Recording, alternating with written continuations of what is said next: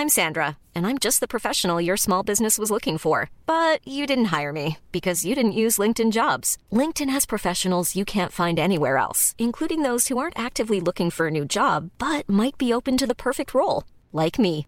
In a given month, over 70% of LinkedIn users don't visit other leading job sites. So if you're not looking on LinkedIn, you'll miss out on great candidates like Sandra. Start hiring professionals like a professional. Post your free job on linkedin.com/people today. Since 2013, Bombas has donated over 100 million socks, underwear, and t-shirts to those facing homelessness. If we counted those on air, this ad would last over 1,157 days. But if we counted the time it takes to make a donation possible, it would take just a few clicks. Because every time you make a purchase, Bombas donates an item to someone who needs it. Go to bombas.com slash ACAST and use code ACAST for 20% off your first purchase. That's bombas.com slash ACAST, code ACAST. Hello, and welcome to this bonus edition of the Media Podcast. I'm Ollie Mann. Today, we present in full Armando Iannucci's MacTaggart Lecture from this year's Guardian Edinburgh International Television Festival.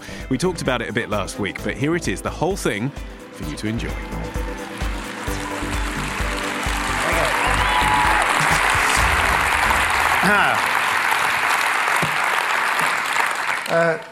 Thank you, Zai. Uh, thank you, trainees. Thank you, everyone.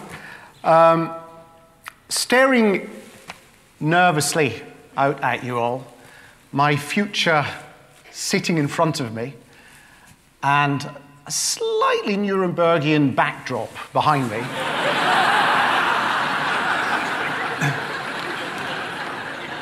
I actually call that red Nurembergedy.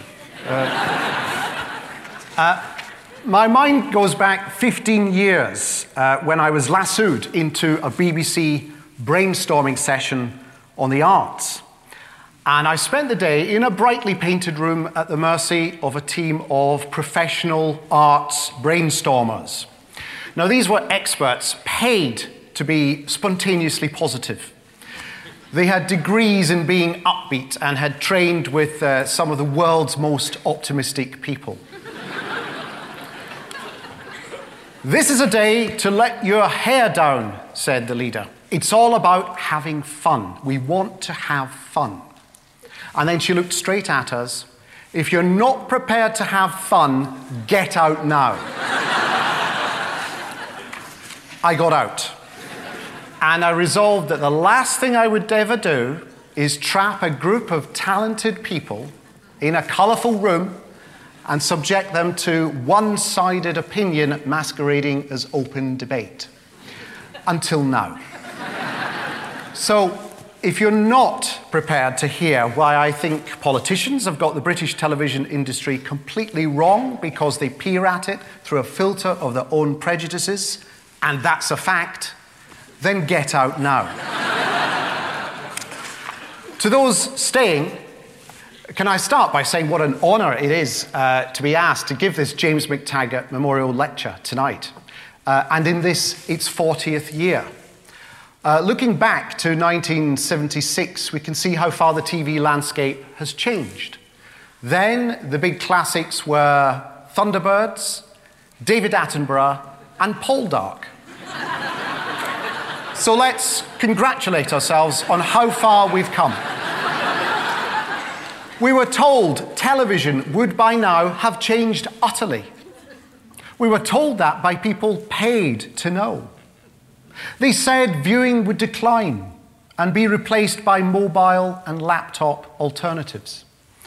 And indeed, brash new entities such as Amazon and Netflix have emerged, bringing streaming digital pictures, a, a telecommunicated sequence of visual data, or television, if you will which immerse us in dynamic new forms of storytelling, such as the one hour drama, and provide us with revolutionary new stories, such as House of Cards. now, I suppose what this really tells us is that there are eternal verities, even in television, which time will never change.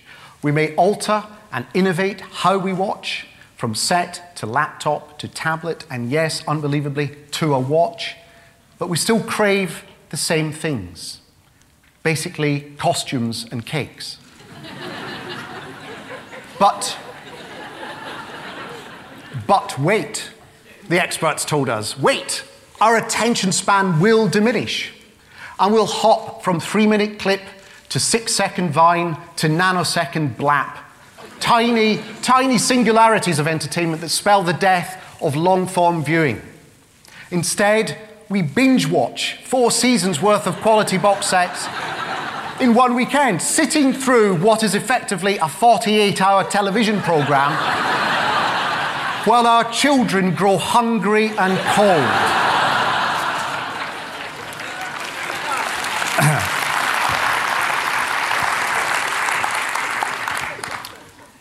So much for experts. Their guess is as good as yours, but more expensive. they proclaimed the death of the book, but did so in best selling books. Economic experts failed to predict the banking crisis, but still cashed their checks. Earlier in May, polling experts said there would be a hung parliament. And now they carry on like we still think they're credible. Or maybe that's what their polling is telling them. The truth is, nobody knows anything. And that's because we're all individually full of contradictions. We're all annoyingly, deliciously unknowable, beyond algorithmic reach for now. In fact, the recent general election provides a perfect matrix of confused, contradictory information. It was the election in which the public punished the Lib Dems for not stopping the Tories and did so by voting in the Tories. it was the election in which the party advocating the living wage decisively lost to a party now advocating the living wage. It was the one in which Nicola Sturgeon became the most popular, hated politician in Britain. and it reached its climax with the leader of UKIP resigning and then rapidly unresigning in a new form of statecraft which I can only describe as bungee politics. This place is a mess. We are a mess. We don't know what we want. So, trying to be specific and prescriptive in this unknowable landscape is a fool's errand. It would be a fool indeed who would try to quantify precisely what, say, our broadcasters should do. He or she would be really mad if they tried to define the purposes and scope of certain TV channels. Madder still if they did it by, say, some sort of panel of experts. And a mad, mad system that would then take these expert findings and enshrine them in law. Oh dear. I've called this lecture We're All in This Together, and I hope George Osborne, the Prime Minister Regent, doesn't mind, doesn't mind my borrowing his useful phrase for these times. Now, over the years, many political phrases have caught my eye. I remember particularly in 2010 uh, noticing the Orwellian contortions language had gone through to arrive at the Tory campaign slogan vote for change, vote conservative. but believe me, saying tonight we're all in this together, I'm not being ironic. Playful, maybe, but deadly serious. British television needs to be at its strongest. With a big global fight ahead, we need to consolidate all our talent and expertise. Yet broadcast and production have grown ever more discreet and separate, perhaps rather wary of each other. And now politicians have exacerbated that division. Ministers have come to see broadcast, those on the executive branch of television, as the only group to talk to marginalizing the creative community that drives production, which I believe is actually the core strength of British television. If we don't do something to redress the balance, to allow the voice of the creative and production community in TV to be heard loud and clear, the politicians will become our masters rather than partners and supporters, acting as if they alone are the experts. It will be a distracting interference and ultimately harmful to British television. Plus, tonight there'll also be jokes. And exactly halfway through the speech, as a form of halftime entertainment, this is absolutely true, a detailed battle sequence. so on we go. First off, that global fight I mentioned, it really is one centered on the extraordinary pace of change. What seemed like the white heat of technology one day can the very next feel as old and as outdated as the phrase white heat of technology. Now, no company is too big to fail. Netscape once looked invincible until it went the way of CompuServe. And I bet there are some older members of the audience here tonight who remember Microsoft. now, my first experience of how quickly the generations adapt their viewing habits was 18 years ago when I took my son, who was about three, to the cinema for the first time. And we went to see a long and execrable film called Flubber. and as we came out, I asked him what he thought, and he said, It was good. It was like a big video you can only see once. and from that, from that focus group of one, I determined two things. Firstly, children are acutely aware of the limitations of their viewing environment. But secondly, it doesn't seem to spoil their enjoyment of what they're watching. As long as the content is good, they'll put up with much. This is good news for those of us who make quality programs. People will hunt them out by any means possible and on whichever device is available.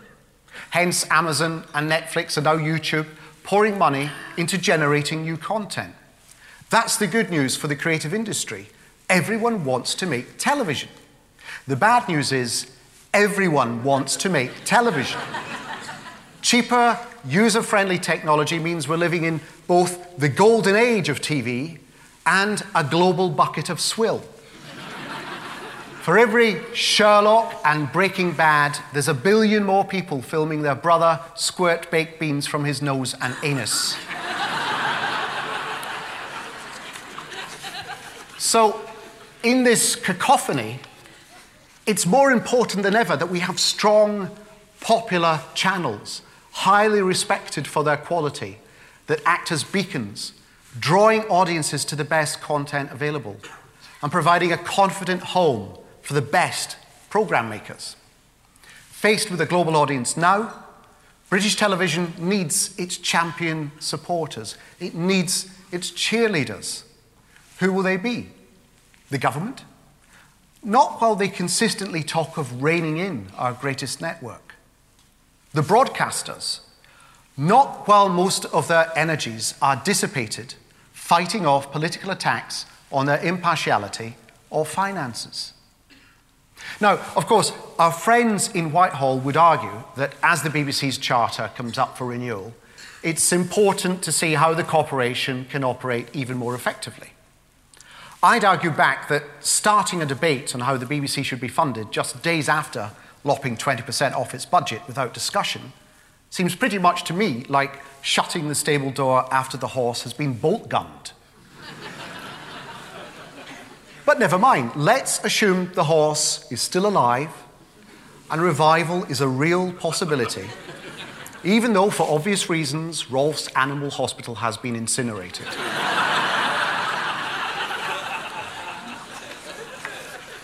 so I'm going to do some cheerleading of my own. I'm not an expert, I don't run a network, I've never consciously multi platformed.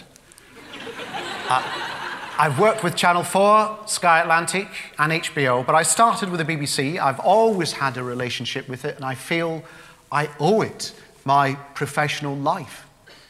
Now, that life really began as a listener, uh, hooked on brilliant comedy shows on Radio 4 like Hitchhiker's Guide to the Galaxy and Saturday Night Fry, Stephen Fry.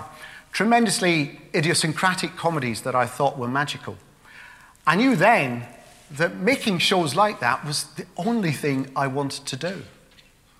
I actually started my professional career as the world's uncoolest music presenter on Radio Scotland. But given generous encouragement, soon became a comedy producer for BBC Radio at Broadcasting House, the very epicenter of the radio shows that had inspired me. So imagine how I felt when my first letter from a listener arrived. It was a complaint. and it ended with the words, and Iannucci. What sort of a name is that for someone who works for the so called British Broadcasting Corporation? I pinned it to the front door of my office. Blooded, I was quickly on the first rung of the ladder of BBC management, becoming the LE department's script editor. I lasted two months. Uh, not because of a scandal, uh, but because I couldn't take myself seriously in a tie. Eventually, and this is absolutely true, when the then Bishop of Oxford objected to a midnight joke about the crucifixion on Radio 1, and I was told to apologise, I felt it was time to move on. Not for me managing the BBC's tortuous relationship with the establishment. I decided life was too short to deal with bishoprics. I'll take that as a cue for some water. Um, management, I, I was expecting champagne. Dennis Potter had champagne. management wasn't my style. but neither was business. When I went freelance, the one thing I knew I didn't want to do was set up my own company. I, I wanted to make comedy, not make people redundant because we weren't making enough comedy.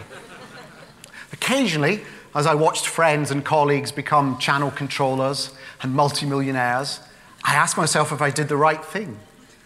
But I always answer yes. In that time, I've seen channel controllers go, fortunes lost, budgets slashed, and producers punched. I've also watched TV executives perform a merry kaleidoscope in front of me as they've risen to the top of one thing and then another.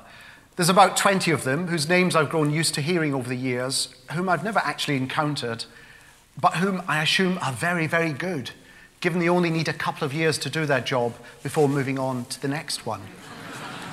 they, must be, they must be essential components of the TV industry.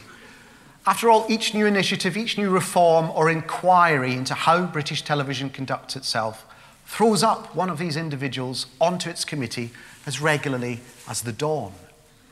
Now, actually, I'm being unfair, unfair to the executives who we in the creative sector see too often as the enemy and not as partners in the business of getting our shows made.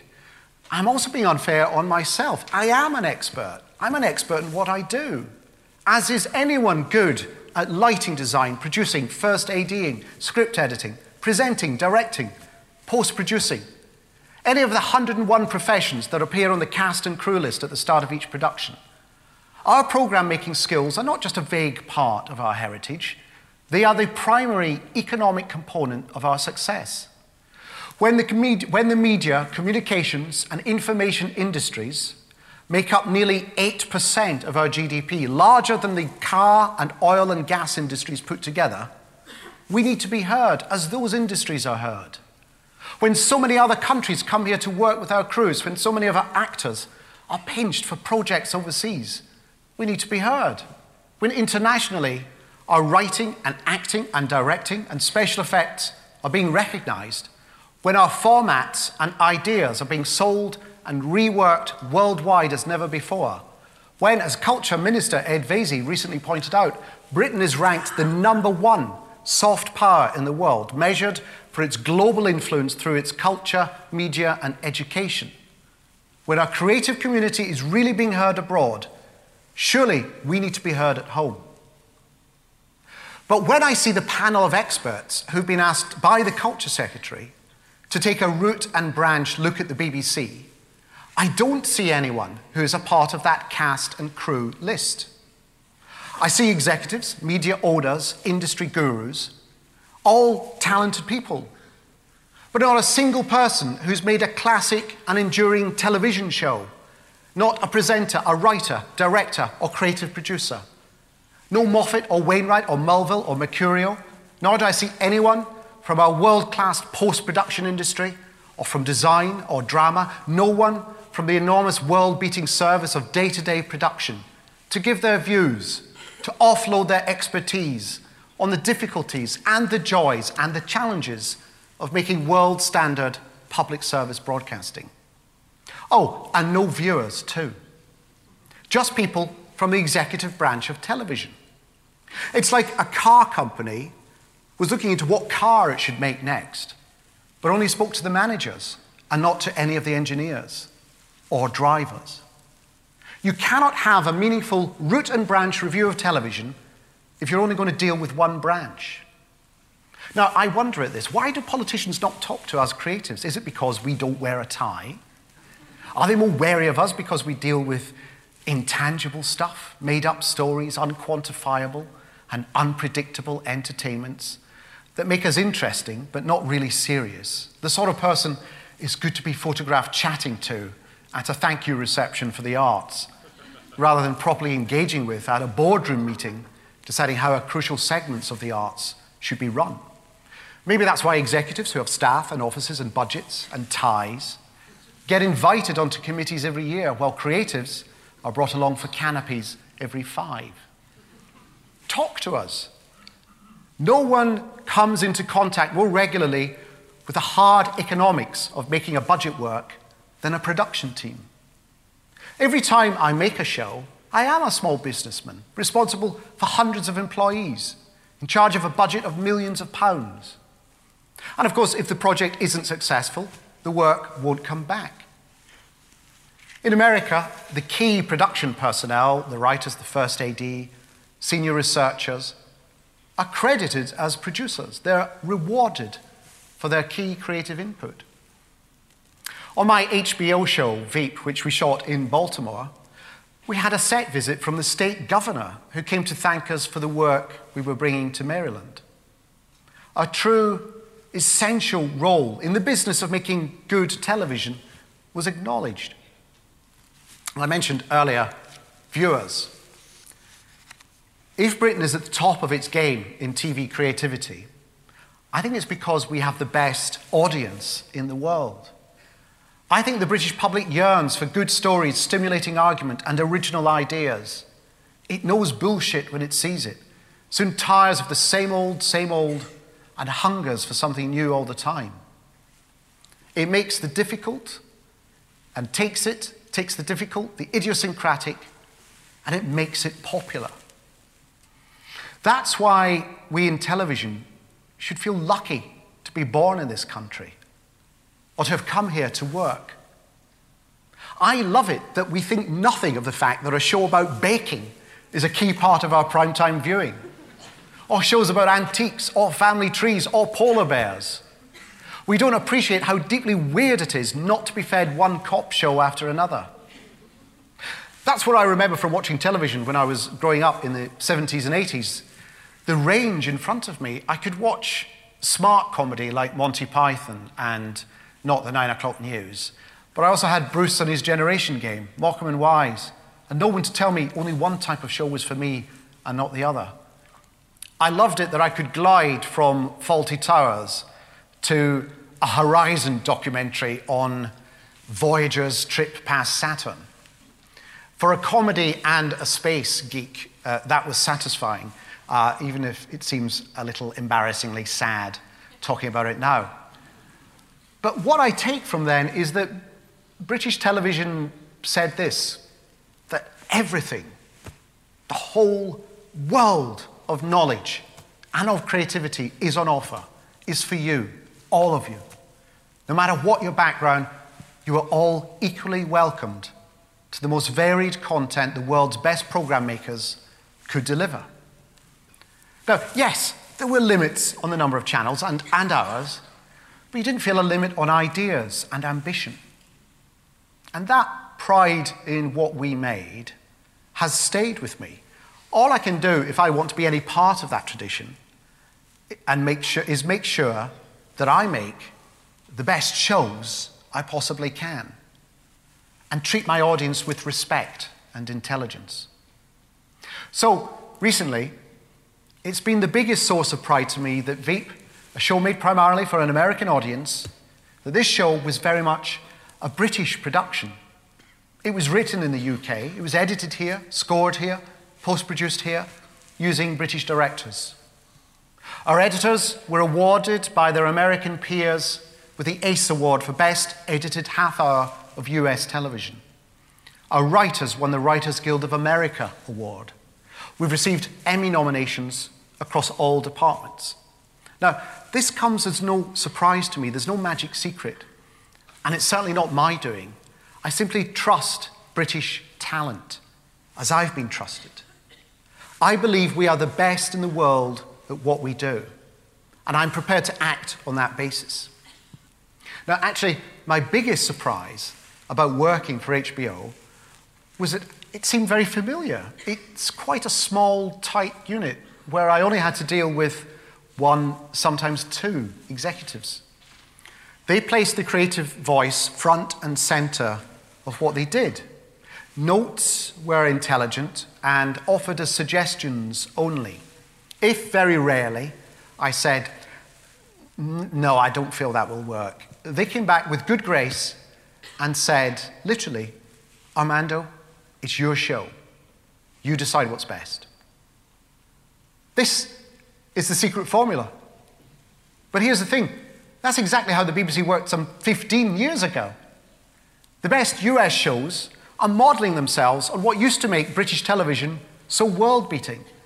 To have a broadcaster have faith in you and leave you to get on with it was the very essence of British television, not just under the public service remit, but in the commercial field as well. ITV and then Channel 4 and now Sky are channels that have hoovered up not just the BBC's executives to run their own channels, but its template, quality. Because quality brings audiences. Look where that faith brings rewards now, all across our domestic output. From BBC One to Sky Atlantic, Happy Valley, The Tunnel, Broadchurch, The Fall, Line of Duty. Shows that place trust in the creative process and in the viewer. UK television is copying the US formula that was copied from UK television. US primetime schedules are now littered with those quirky formats from the UK. The Who Do You Think You Are's and the variants on Strictly Come Dancing, as well as the single camera, non audience sitcom, which we brought into the mainstream first. We have changed international viewing for the better. And I think sometimes our political partners forget this. Here's one instance. George Osborne recently said in an interview that there should be more TV dramas that have extended runs, so we're not left behind in the increasing habit of people watching US box sets. I agree. But what he fails to realize is that the best of those US dramas have been the, have been the ones that have taken a leaf out of the British playbook, limiting their runs to 13 episodes instead of 22 with shows like Game of Thrones and True Detective on 10.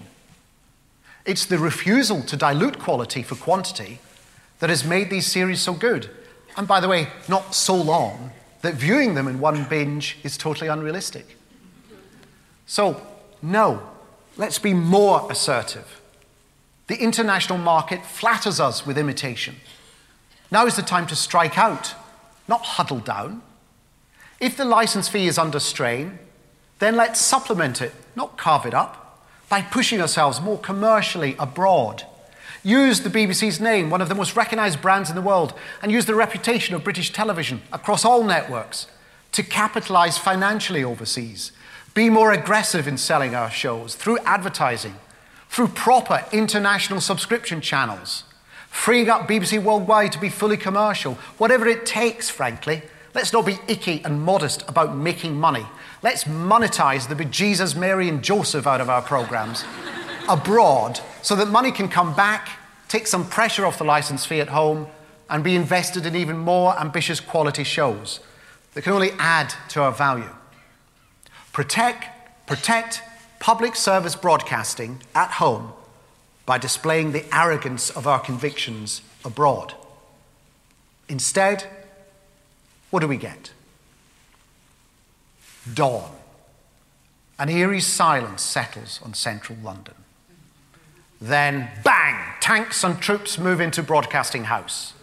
Their instructions close down the BBC. A cyber attack obliterates its websites while all local radio stations and DJs are evacuated and pulped. In London, the army handcuffs Lord Hall and escorts him off to a museum. By noon, live atrocities can be seen taking place behind Fiona Bruce. Salford takes a little longer to subjugate as four army squadrons land in Manchester and then have to take a shuttle bus. in Glasgow, in Glasgow, Nick Robinson is tied up and fired by cannon into BBC Scotland. It only takes a few minutes to tweet his whereabouts, throw open the doors, and let locals do their worst. Meanwhile, in London, ruthlessly, remorselessly, a lone masked figure moves through the BBC's confusing corridors, killing off the presenters one by one. Dimbleby is down, Norton eviscerated, Mary Berry is cut through like one of her delicious sponges. Meanwhile, Simon Schama is history. All that's left to defend the battered corporation is one man Professor Brian Cox. The masked destroyer goes for him, and it's quickly apparent that Brian Cox may be clever and good looking, but as we've long suspected, is rubbish in hand to hand combat. Cox flees to the canteen area, hoping to barricade himself in. It's no use. The automatically opening safety doors are no obstacle to the hooded assassin, who steps through and destroys Cox with a single punch to his beautiful, clever face. and with him, all hope of the BBC remaining in its present form. The assailant stands in the canteen and removes his mask. There, revealed, is Jeremy Clarkson.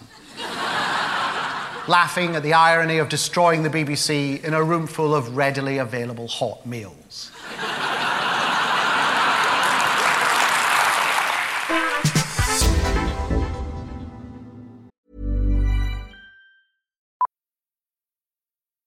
Millions of people have lost weight with personalized plans from Noom, like Evan, who can't stand salads and still lost 50 pounds.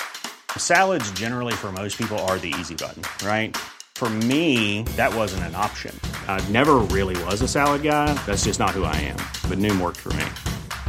Get your personalized plan today at Noom.com. Real Noom user compensated to provide their story. In four weeks, the typical Noom user can expect to lose one to two pounds per week. Individual results may vary. When you're ready to pop the question, the last thing you want to do is second guess the ring. At Bluenile.com, you can design a one of a kind ring with the ease and convenience of shopping online. Choose your diamond and setting. When you find the one, you'll get it delivered right to your door. Go to Bluenile.com and use promo code LISTEN to get $50 off your purchase of $500 or more. That's code LISTEN at Bluenile.com for $50 off your purchase. Bluenile.com code LISTEN. There's never been a faster or easier way to start your weight loss journey than with PlushCare. PlushCare accepts most insurance plans and gives you online access to board-certified physicians who can prescribe FDA-approved weight loss medications like Wegovy and Zepbound for those who qualify. Take charge of your health and speak with a board-certified physician about a weight loss plan that's right for you. Get started today at plushcare.com slash weight loss. That's plushcare.com slash weight loss. plushcare.com slash weight loss.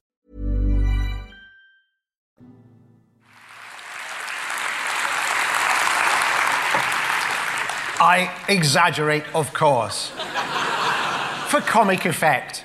but if you're all laughing at this entirely fictitious conspiracy theory, then you must recognize something that rings true, because we do, do we not, feel under attack. Foreign owners are now buying into our networks when we should be beating the world with our shows. So, where are our cheerleaders? If public service broadcasting, one of the best things we've ever done creatively as a country, if it was a car industry, our ministers would be out championing it overseas, trying to win contracts, boasting of the British jobs that would bring. If the BBC were a weapons system, half the cabinet would be on a plane to Saudi Arabia to tell them how brilliant it was. And yet it's quite the reverse. They talk of cutting down to size, of reining in imperialist ambitions, of hiving off, of limiting the scope. And they do it with all the manic glee of a doctor, ever so reasonably urging his patient to consider the benefits of assisted suicide.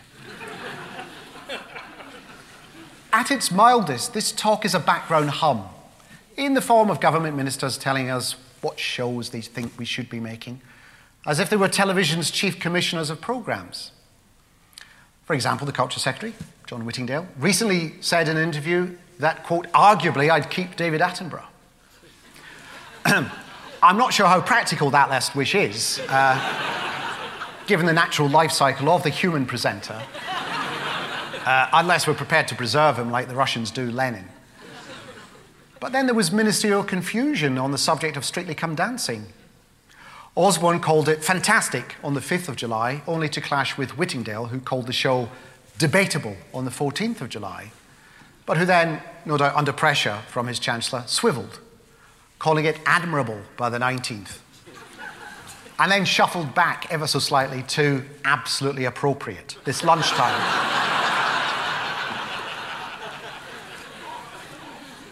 it was such an elegantly performed maneuver, he really should go on the show. The point is, even in just one program, it's very difficult to get a clear idea of what they're really thinking. It's just like dealing with actual TV commissioners.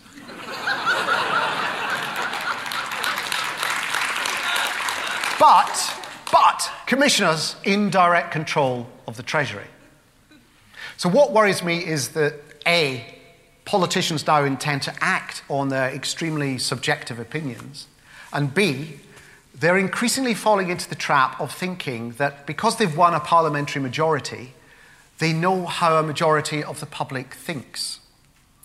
It's a dangerous path, in itself, a creeping imperial ambition that does international harm to our stock. Variety and Hollywood Reporter now daily feature stories about our television service powering down, BBC Four becoming a shadow of what it was, BBC Three destined for online, proud boasts about redundancies, acceptance of cuts, Channel 4 toyed with over privatisation, doubts over it not fully answered at lunchtime today. To quote a question I've been repeatedly asked by the US TV industry what the hell are you guys thinking? To them, it looks like we're going mad. This is toxifying something that could otherwise make more money internationally. Simply put, it's bad capitalism. As I said at the start of this talk, I collect political phrases, and the one I return to again and again is a sentence from Tony Blair in 2004, one year on from the invasion of Iraq and in defense of his decision to invade. He said, Do I know I'm right? Judgments aren't the same as facts. Instinct is not a science.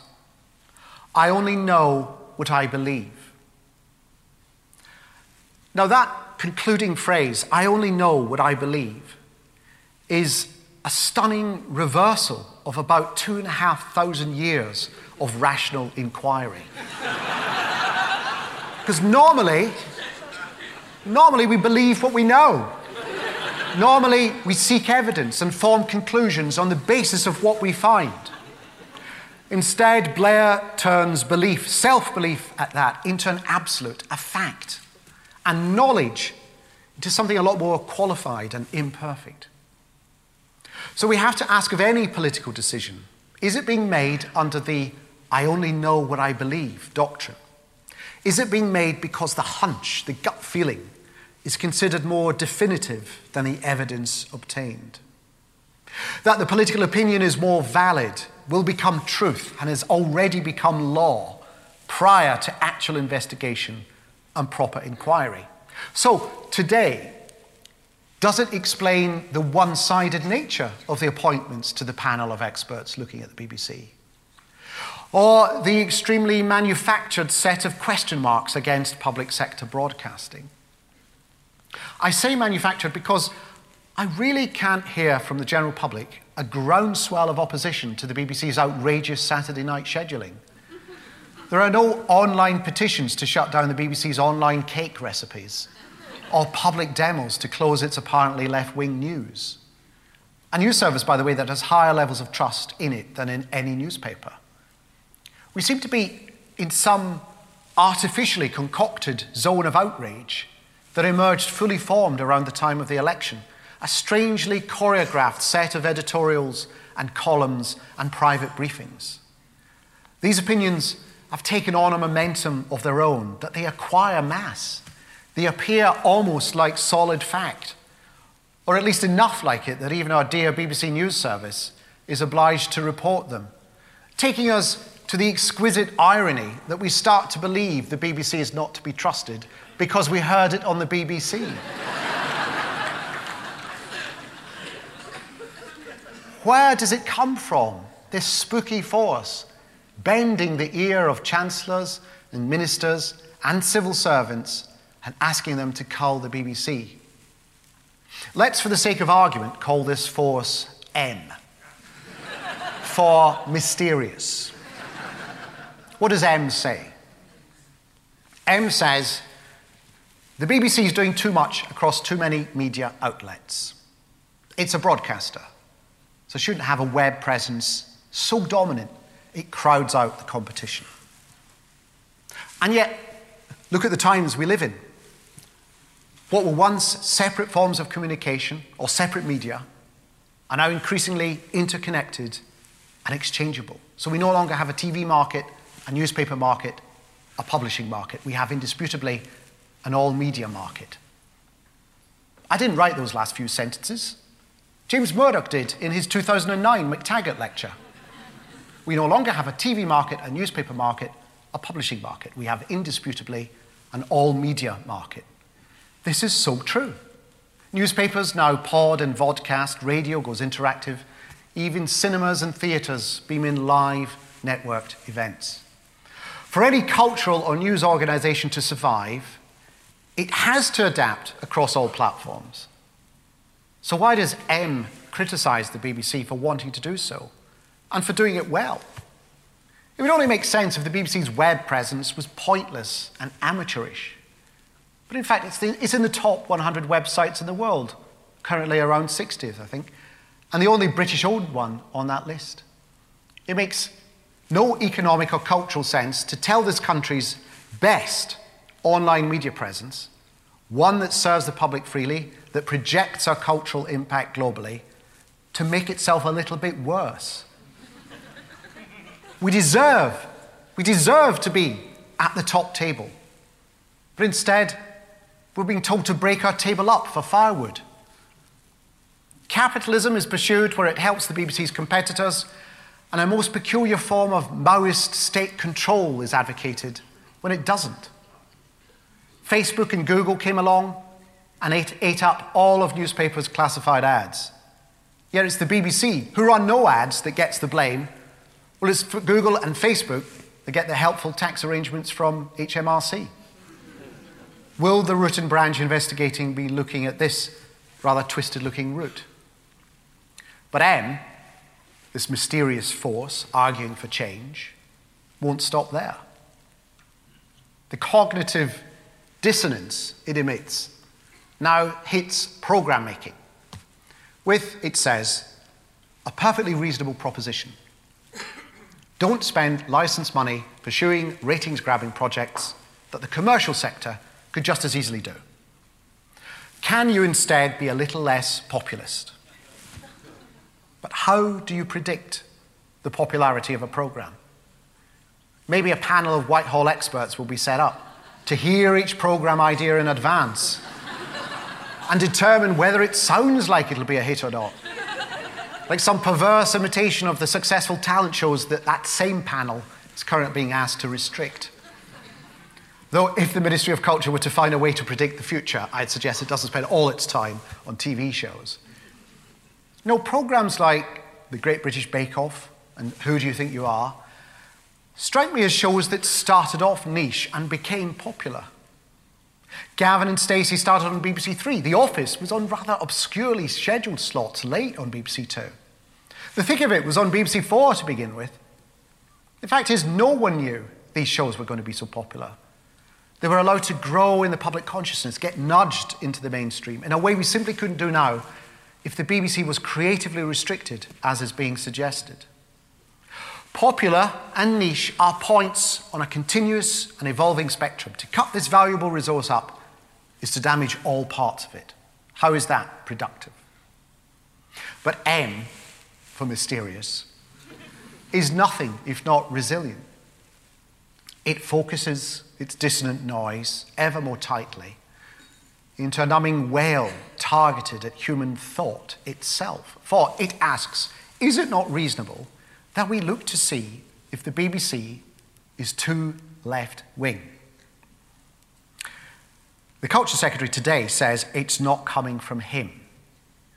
But why does this question hang so heavy in the ether like a thick Edinburgh haar? Full disclosure I, a product of the BBC, stand before you as a Guardian reader. I also do so as a Telegraph reader. One of my first jobs was producing the news quiz on Radio 4, and scanning every newspaper every day for weeks on end made me instantly aware that no one newspaper told the whole story. The closer I peered at the page, the more holes I looked through. So it's become a habit to get the Guardian and Telegraph every day to get something approximating to both sides of the story. And our favourite game each morning over breakfast is to compare the photos on the two front pages. The Guardian frequently has something uncompromising a picture of sludge or an abattoir. well, well, the Telegraph goes out of its way to feature a photo of a smiling blonde woman in her 20s, even if it's under the headline, The Sister of the Man Who Died. so you, you, you, soon, you soon get to recognize their tics. Now, the BBC is not allowed to have tics, it has to remain impartial. But impartiality shouldn't mean dull.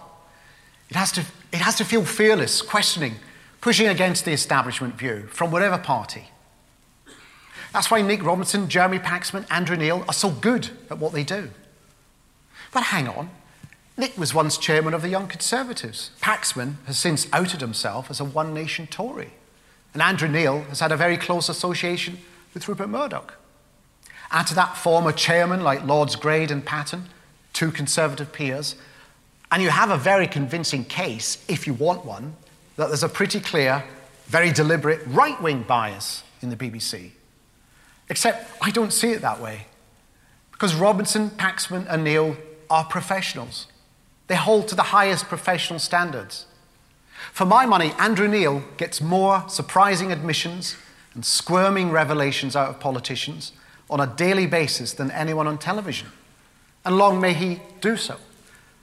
so the question shouldn't be do these people have a political past, but what do they do with their knowledge and experience and passion for politics? Anyone with a passion and understanding of the subject is bound to have engaged with it. The alternative is to have a parade of political eunuchs on our screen, just reading out what's put in front of them with no personal connection to the subject.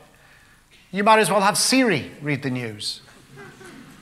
And just as when I see Michael Portillo present great train journeys of the world, I don't look out for him making subtle suggestions that the journey would be a lot better if the line were privatized. so, too, should we stop assuming that any presenter who has historically come from the political left would be equally biased?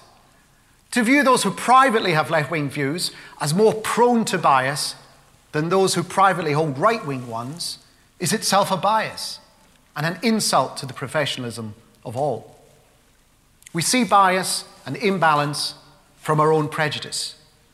So we can have fun charting an exaggerated right wing history of the BBC as easily as a left wing one. For every boys from the black stuff, there was a Dallas glorifying capitalism, a trooping of the colour and songs of praise, reasserting the permanence of old establishment ideals and bishoprics. for, every, for every drama about homelessness, there's Antiques Roadshow weekly and literally enforcing the Thatcherite principle of selling off the family silver. For every left wing comic, there's an army of business and economic experts reinforcing the views of the banking community and the market as accepted fact.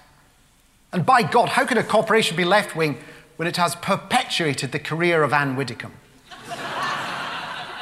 the wisest words I've read on all this come from Toby Young, who wrote recently in The Spectator, prior to appearing on Question Time. Quote, I've often heard conservatives complain that the BBC packs the audience with lefties. Not true. The makers of the programme bend over backwards to try to ensure that the audience contain a broad cross section of political views. By definition, a majority of them won't be Conservative voters. But that's the country's anti Tory bias, not the BBC's. End of quote. that is the point. The BBC is funded by and speaks to the country. The country is not the government. More people pay for the BBC and watch it than vote for any one political party.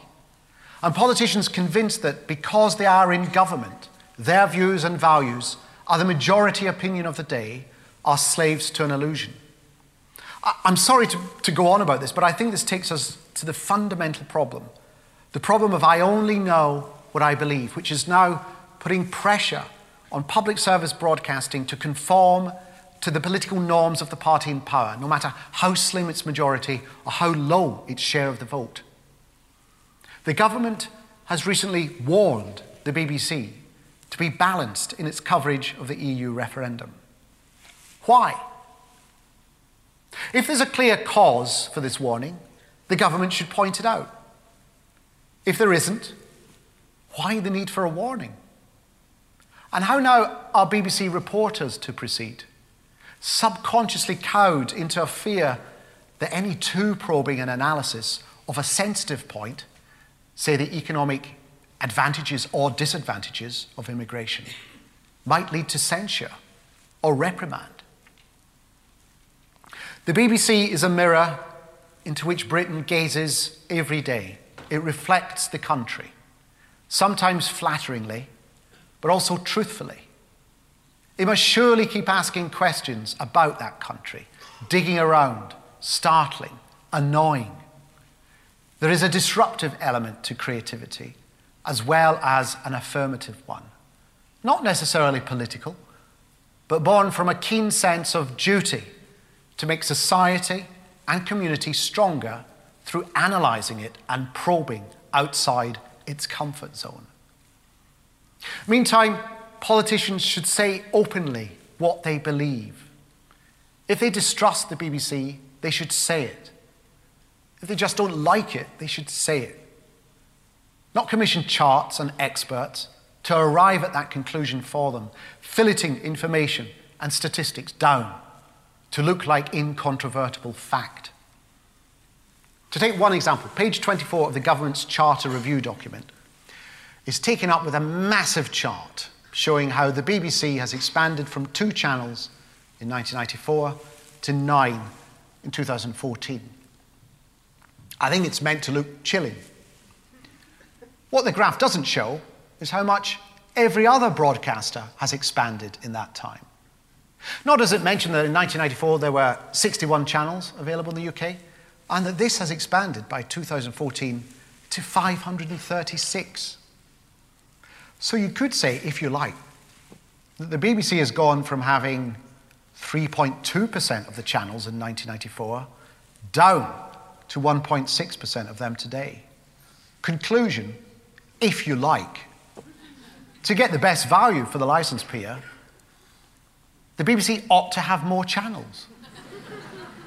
now, I could stand here and keep batting back government statistics until the Chilcot report comes home. I, I, could point out how they continually paint the BBC as a bloated monster, but don't show how it's dwarfed by its commercial rivals. They spend more on the rights to Premiership football alone than the corporation spends on all its content. But really, what's the point? Numbers will be pummeled into whatever conclusion needs reaching. Many of the arguments from the experts in Whitehall turn out to be fictions as imaginative as the ones we in the TV industry get prizes for, or as false as the people in leaflets issued by the Department of Work and Pensions. So let's stop playing games. Let's talk properly and honestly about what we value and want to preserve in the BBC. In the end, it comes down to our personal experience of the corporation as viewers and listeners. So here's one of mine. I mentioned at the start I was a bit of an astronomy geek. So, of course, I was uh, disturbingly excited when the New Horizons satellite shot past Pluto a few weeks back. Discovery did a very good documentary days later, fast paced, high tech, lots of graphics and photos entertaining. I just felt I was missing something, perhaps a little bit more uninterrupted time with the science. So, happily, there was the one hour Sky at Night special the next night. This show was passionate, but patient. The emotional pull came through watching the two scientist presenters, Chris Lintott and Maggie Aderin-Pocock, be present at the New Horizons headquarters in Maryland and react in real time to the data as it came through. We watched their enthusiasm and their relief and their puzzlement at some of the photographs. But because of their expertise, they were able to talk us through why it was so surprising not to see any impact craters on Pluto, Pluto.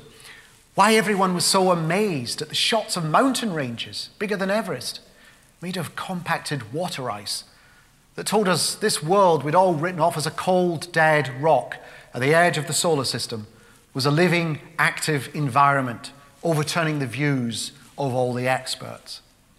The program was unrushed, intelligent, and ambitious. And I thought of how it connected to the wonderful Stargazing Live on BBC Two, where the schedules, unhampered by commercials, are cleared yearly for three live 90 minute programs on space and astronomy. Of how the expertise of the Sky at Night team is turned on a mainstream audience, brought there through Stargazing Live's own presenters, Brian Cox and Dara Ó Briain. Of how Cox and Ó Briain have had careers and audiences nurtured on the BBC through successful documentaries like Wonders of the Solar System and seasoned comedy like Mock the Week. Of how these different audiences are then plugged in to an ambitious format that relies on the BBC's scale and expertise in live outside broadcasts from around the country. And so it ripples out to the work in the independent sector all these and similar shows bring, to the training it gives researchers and producers who go on to work for other networks. And most importantly, in this instance, to the schools where these shows and online projects such as the BBC's Year of Science have led to a huge jump in those choosing science, GCSE, and A levels. That, for me, is what the BBC is there for connecting. Connecting highbrow and mainstream, knowledge and entertainment. Connecting you with the world and this whole country to its culture. For all its faults, for all its faults, it's a pretty good alignment of the planets. Tampering with it is madness. The question shouldn't be, how do we cut it down to size? But why should we? In future, the ascendant nations, the highest living standards, will be those who master not land and material, but ideas and technologies. Not my words, but the words of Rupert Murdoch in his 1989 MacTaggart lecture. we should heed them. Now, the British are very good at calling out nonsense, so if the British public feel they're being bullshitted at, if they get the slightest whiff that what's being done to the BBC is purely political, then I urge the relevant ministers to leave the country. Get out now, for they really don't know what's about to hit their fan. The anger won't be divided on party lines, it, won't it will swell beyond Guardian readers and Telegraph readers to all in between and beyond, who regard the BBC as one of the best fixtures, fixtures of British daily life. So, politicians, say what you mean. Broadcasters, argue back. Don't adopt a position of automatic compromise that maybe in effect concedes everything.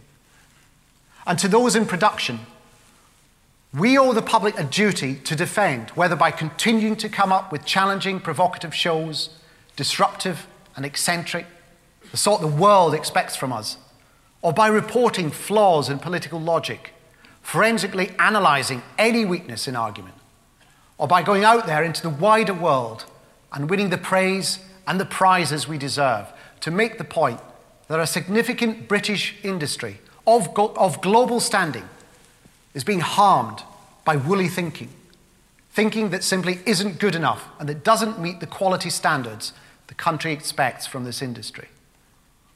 Ladies and gentlemen, it's been a tremendous honour to be invited to speak to the UK TV industry.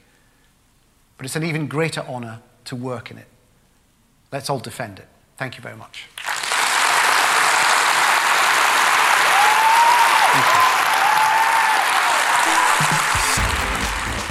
Armando Iannucci delivering the 2015 MacTaggart Lecture, repeated here with the kind permission of the Guardian Edinburgh International Television Festival. Thanks to the session's producer Luke Morrison from Sky Atlantic and Megan McLeod, the festival's senior publicist. And thanks very much to you for listening. We've got another bonus edition coming up next week. In the meantime, keep those dedications coming in. Just go to themediapodcast.com slash dedicate. Every donation goes in to making our regular show. Until next time, I'm Ollie Mann, the producer, Matt Hill. The Media Podcast is a PPM production. Bye bye.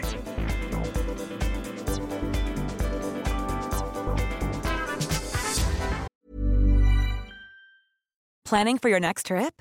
Elevate your travel style with Quince. Quince has all the jet setting essentials you'll want for your next getaway, like European linen, premium luggage options, buttery soft Italian leather bags, and so much more and is all priced at 50 to 80% less than similar brands.